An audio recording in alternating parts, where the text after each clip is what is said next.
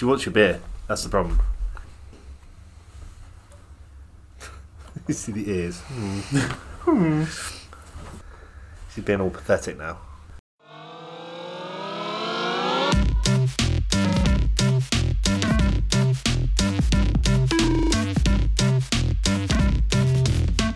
You're listening to I Might Be Wrong, a podcast about music hosted by myself, Rich Newnham, and my co host, Mr. Henry Salmon.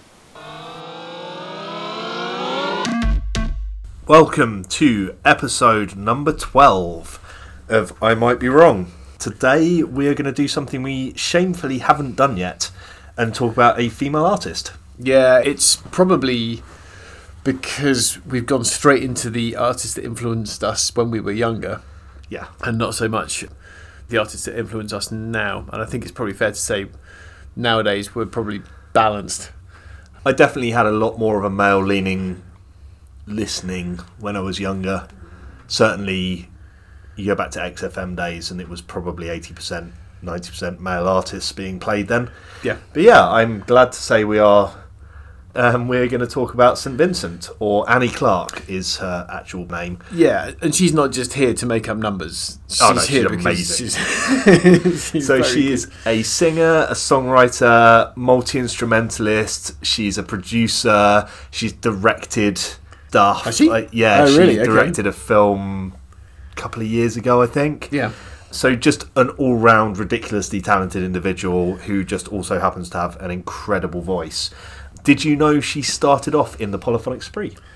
Uh, no, which is strange because I quite enjoy the polyphonic spree and I quite like listening to her music too. So Yeah. I'd never put the two together. I mean, there there were something like thirty members of the polyphonic spree, so I guess you would be forgiven for not knowing all thirty names, unless you were like a massive super fan of the band. But I don't think either of us were ever that.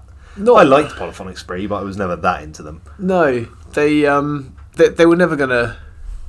I don't know. There, there was the what was that soldier thingy song? Yeah, another one. That one. Yeah, They, It's yeah, good. Yeah, yeah. They, they all dance on stage. Yeah, that'll yeah. do. I And did. We didn't we see them at Glasgow? I was going to say. I think we did. Yeah, we did, and and it was basically uh, as what you'd expect. It's um, it must have been a good 30, 40 people up on stage bouncing around. You know, my overriding memory of seeing the polyphonic spree at Glastonbury was that they were immensely cheerful, and I was hungover and sunburnt and really grumpy. Yeah, So I didn't enjoy Didn't them work. nearly as much as I should have done. I, I think they were great, but I was really pissed off for large amounts of that set, and it was nothing to do with them. yeah. I uh, it was. I forgot it as well. Really, I didn't remember much about Yeah. it. I think they were almost a one-hit wonder. But anyway, she's she's bit. from from the um from the rubble of the spree. She's um, far more successful than they ever were, put it that way. Yeah. She also was part of Sufjan Stevens' touring band, who we talked about last week. yeah.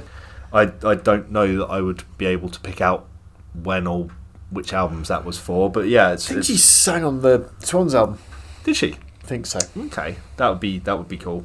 But yeah, so she she went solo as St Vincent. She's got five albums. They range quite heavily in in style. So the early stuff is quite almost folk rock style stuff, very artsy, lyrically and by design, I guess. Yeah. But her more recent stuff is much more electronic, even Yeah. though there's still guitar heavy parts in there. She is lead guitarist. Having seen her live, she, I mean, she can shred. So she plays a lot of the guitar, and and it's interesting. I'm going to come on to talk about specific songs, but there's one song on her album where she was trying to crowbar in a guitar piece because she was like, well. I- I wanted a guitar piece in there so I could play it, and then it didn't work for the song, so she binned it. But she she definitely has that instruments first kind of mentality. It's not just all about the electronica. Yeah. Which um so which album did you bump into of first? So I actually came in pretty late. I heard bits of, and not the full album, but bits of her St Vincent album, which is her fourth, specifically Digital Witness, which I think oh, is Oh, a yeah, track yeah, that a lot of yeah. people would would recognise. The one that I want to talk about, and the album that I think is is pretty heavily influenced a lot of my tastes in terms of electronica and and, and I mean, not necessarily leading me into bands, but certainly in terms of I enjoy that type of work is um, Mass Seduction. Yeah, what an album! It's, it's, a um, fantastic album. it's a step forward because I I was introduced to digital, digital witness first. A French friend of mine was like, "Oh, you must listen," and I did, and um, that was my Jamaican accent. And then she did the French Jamaican. Yeah, man. but yeah, I- I think Mass Seduction is, is what a fantastic album. Yeah. It's funny because I genuinely had the misconception that she was French for a while because I thought she was San Vincent. but yeah, apparently not.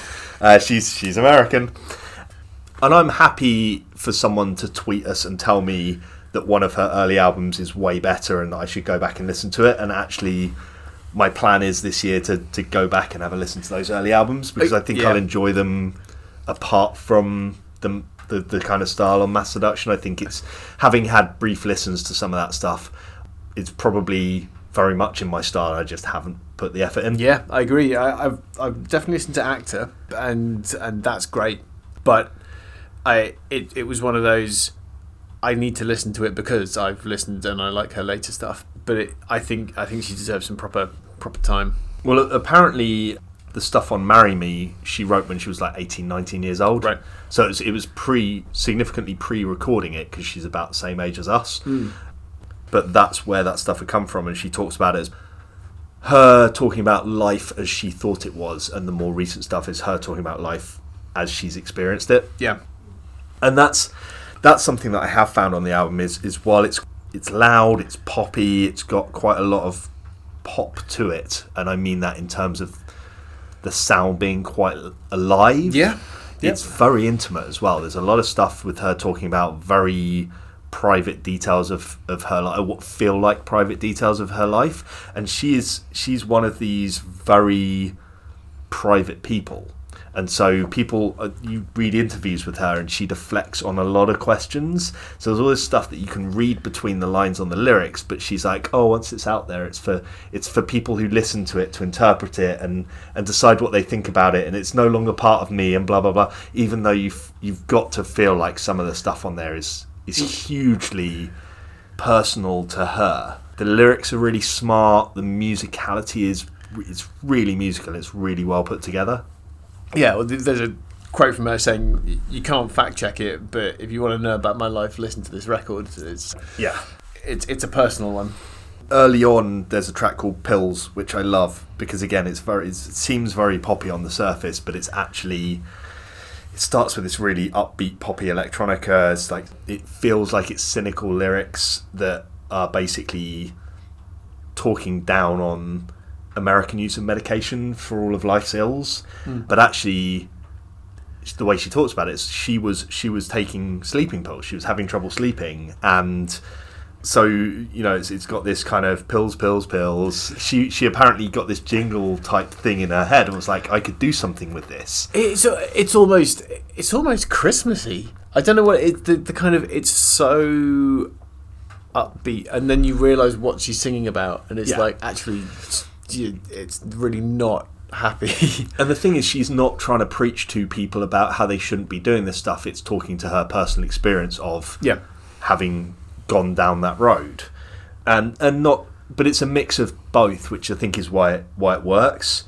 But it, it then drops into this kind of bluesy outro with this morose message about how how life is fleeting and all this kind of stuff, and how you almost feels like she's talking about how you should really feel all this stuff, even though you don't necessarily want to, and you can deaden it with the pills. Yeah. And it's got the line "Everyone you love will Yeah. all go away." Like it's pretty brutal, Yeah. and not where you expect it to go from the start. yeah.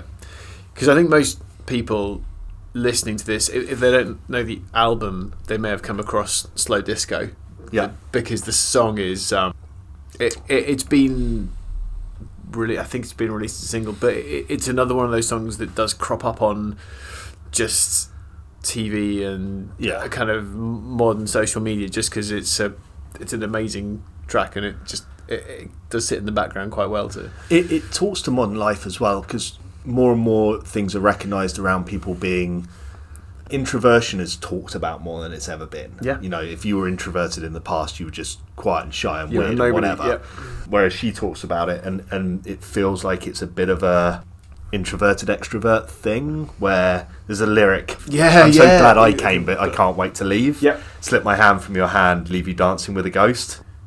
And she they just just the way and actually there's a it's not just slow disco there's a track just before it that's only about 45 seconds long called um, dancing with a ghost Yeah. that's actually this lead-in instrumental piece that has all of the all of the melody and then it drops into the actual song of slow disco Is that is that the one with the strings? Yeah. It's, yeah. It's just this kind of beautiful It's quiet little thing, strings thing, and and that's the that's the lead of one into the other, which I again, it's it's a really clever way. Like she's got such a clever way with with music and Yeah. a really great feel for how that stuff should work within an album. It, it's funny that she's not more mainstream, and I don't know whether it's just because it's slightly too dark to sell to the kids. There's, I think there's also an element of this album's very sexual. Yep. There's a really heavy, and it's I When don't look at the album cover, and yeah. uh, apparently, that was one of her, like her assistant's ass. right, they got these pictures. It was it was either going to be a photo of her face, like a classic album cover face photo thing, Yeah. or this bending over butt, yeah, and they chose the butt. and they went with the butt. I, there's no one that's really done sexuality like that since the kind of 80s and 90s when you have Prince and Madonna, Madonna, yeah. being in your face about it and like, this is who I am, this is how things are. Mass Seduction, the track, feels very Prince like in the way that it is with the kind of Ooh. shredded guitars and the funky kind of nature of the whole thing. Yeah, I'd go with that. That's I hadn't thought about that. and and the, the kind of sexuality and the music and the lyrics and and that that to me I love that track I think it's absolutely brilliant It does have a Prince vibe. yeah, yeah. and it's got lyrics like I can't turn off I can't turn off what turns me on I hold you like a weapon yeah. it's very very explicit imagery that Yeah. they that they've got going on there and she she herself has been very somewhat opaque about her own sexuality she won't talk about any of that stuff beyond I think she's pretty pansexual. She talks about being very gender fluid and sexual fluidity and all that kind of stuff. Yeah. But then won't talk in any detail about what that actually means for her Yeah. and and even in terms of things like she's had relationships with some pretty high profile people um, Cara Delevingne for example Yeah. And whereas others you talk about her not being as mainstream as she maybe could be that would be a very easy way to be more mainstream yourself, being but- in a being in a, a same-sex relationship with a model like Cara Delevingne is that would be a great way to Yeah. you know you think your, your publicist is probably tearing their hair out because they want to use it as much as possible she's gone but mad. she's not the kind of person that's going to do that and, I- and I, you got to respect her for that Hmm. Yeah, she's just not not. She, you don't don't see her. You don't see her in the newspaper, and she's not that kind of person and but again like she she's very heart on the sleeve and very open on an album but Yeah, very yeah, closed yeah, in true. her interviews and she won't talk to that kind of stuff and she hates the canned questions and Yeah. all that kind of stuff but yeah Ma- so mass seduction sets the tone for the album and then you know you've got a lot of other stuff in there so there's um savior Yeah. talks about role play and talks about fetish wear and latex and leather and all that kind of stuff. And apparently, her aunt and uncle played on that track. really, Yeah, it's a family thing. which she thinks. I think she enjoys it as a subversive thing. She just thinks it's hilarious. That, Yeah. that you can do that and just get away with it. Yeah, I- I guess if you if you know this is the album's going out to millions of people, you might as well just Yeah, play with it. But I think I think the other track that I want to talk about is New York.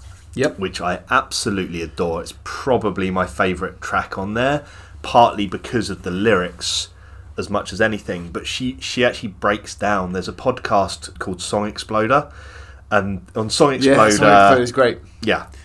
So they, what they do is they get an artist on and they talk about a particular track, and they talk about how that track comes into being and how they what lyrics were used and how they wrote the song and how they like what instruments they were using and how they think and that's the one where she talks about she wanted to have a guitar piece on there but actually they ended up going with the piano because it just sounded better for the for the track. Yeah, but that that apparently from the song exploder interview she talks about that originating she was in new york and she'd been living in la for a while and new york feels like home to her. She moved there when she was in her late teens i think. Right.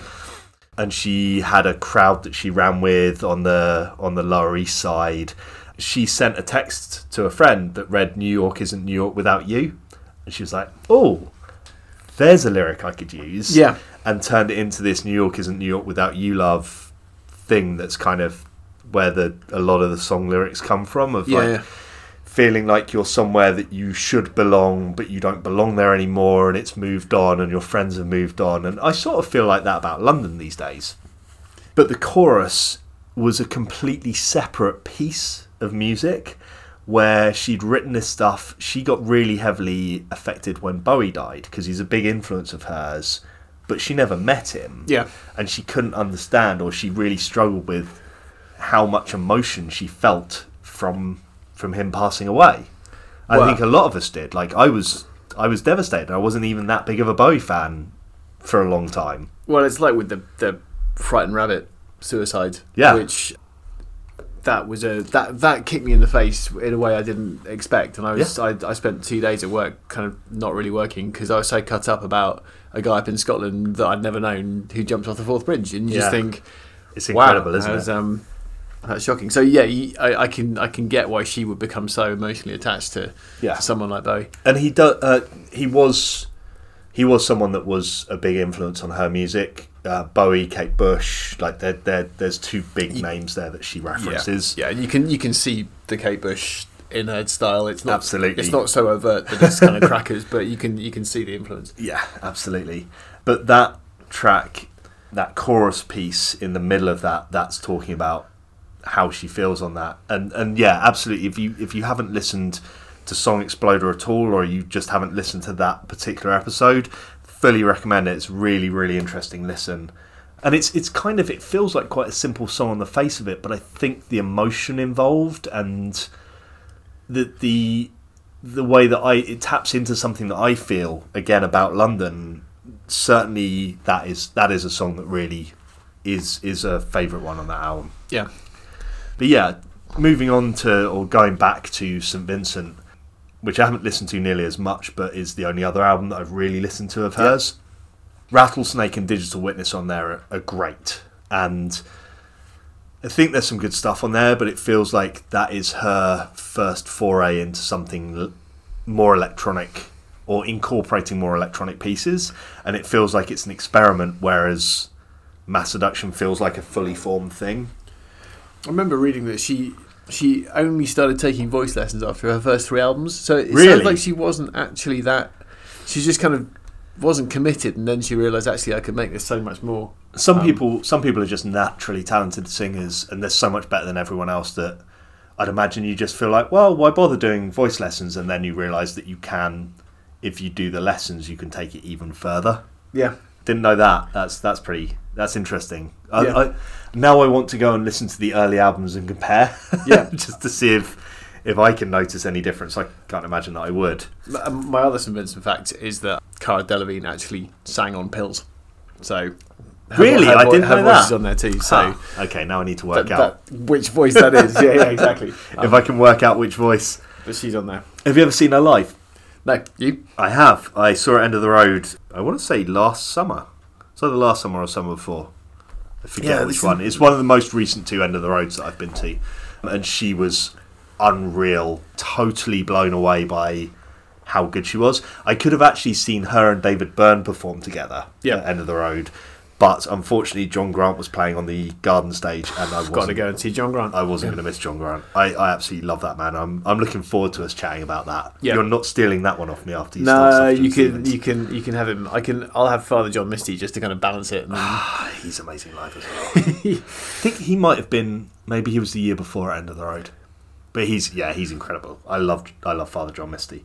So having seen her play live there and been absolutely blown away. I mean, she wore this bright orange latex outfit and like thigh high boots, and just everyone in the crowd was just like totally in love with her. it's it's a bit like I saw I saw the AAS at Glastonbury with Karen O. Yeah. And and that kind of highly hypersexual kind of I'm gonna try and orgasm down the microphone and, and it's and you do stand stand in the kind of the audience thinking bloody hell this is someone who's Someone owning their own sexuality is really powerful. like Yep. that. Just and just being like, it's not used as a marketing ploy. It's not used Yeah, as absolutely. a a kind of attention seeking thing. It's just being up, yourself.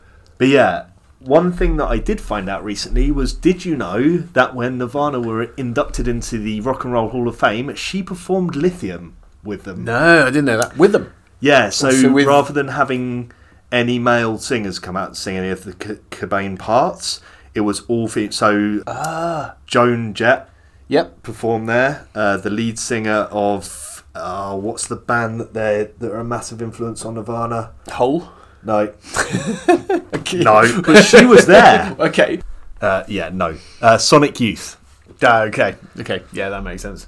So yeah, I mean, uh, just listening to her perform, I love Lithium. It's it's one of my favourites. So I'd imagine that performing that there's got to be a pretty huge honour, and and just select like being selected Yeah. as one of the people that they would trust to to sing that. Dave Grohl's got enough musical contacts to kind of basically pick on whoever he wants, and they'll say yes. Pretty much, yeah.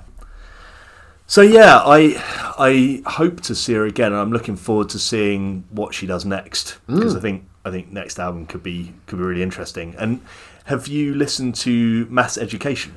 Yes, I have. Uh, no, wait, hang on. No. Mass Education is the stripped down piano only versions of Mass Seduction. No. Okay. Yeah, so that I don't know that it works for every track, but certain tracks are wonderful as these kind of stripped down, mostly acoustic things. So that's that's worth a listen to as well. You know who else has got a really good, good stripped down acoustic version of their songs? Nirvana live in New York. No.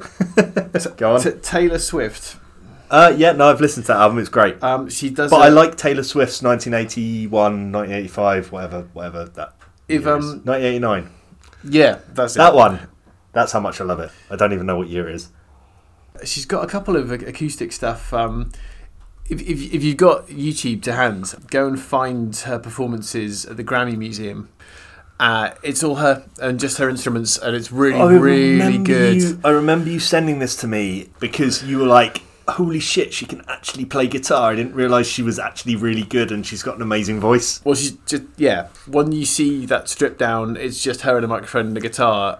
It's like okay, There's nowhere to hide. there's nowhere to hide, and it's a bit like when you're watching Jools Holland, and he only invites people on that can play, and if you haven't got, if you don't know how to play an instrument and play with a band, and because Jools Holland get your sound sorted, so you've got to be good.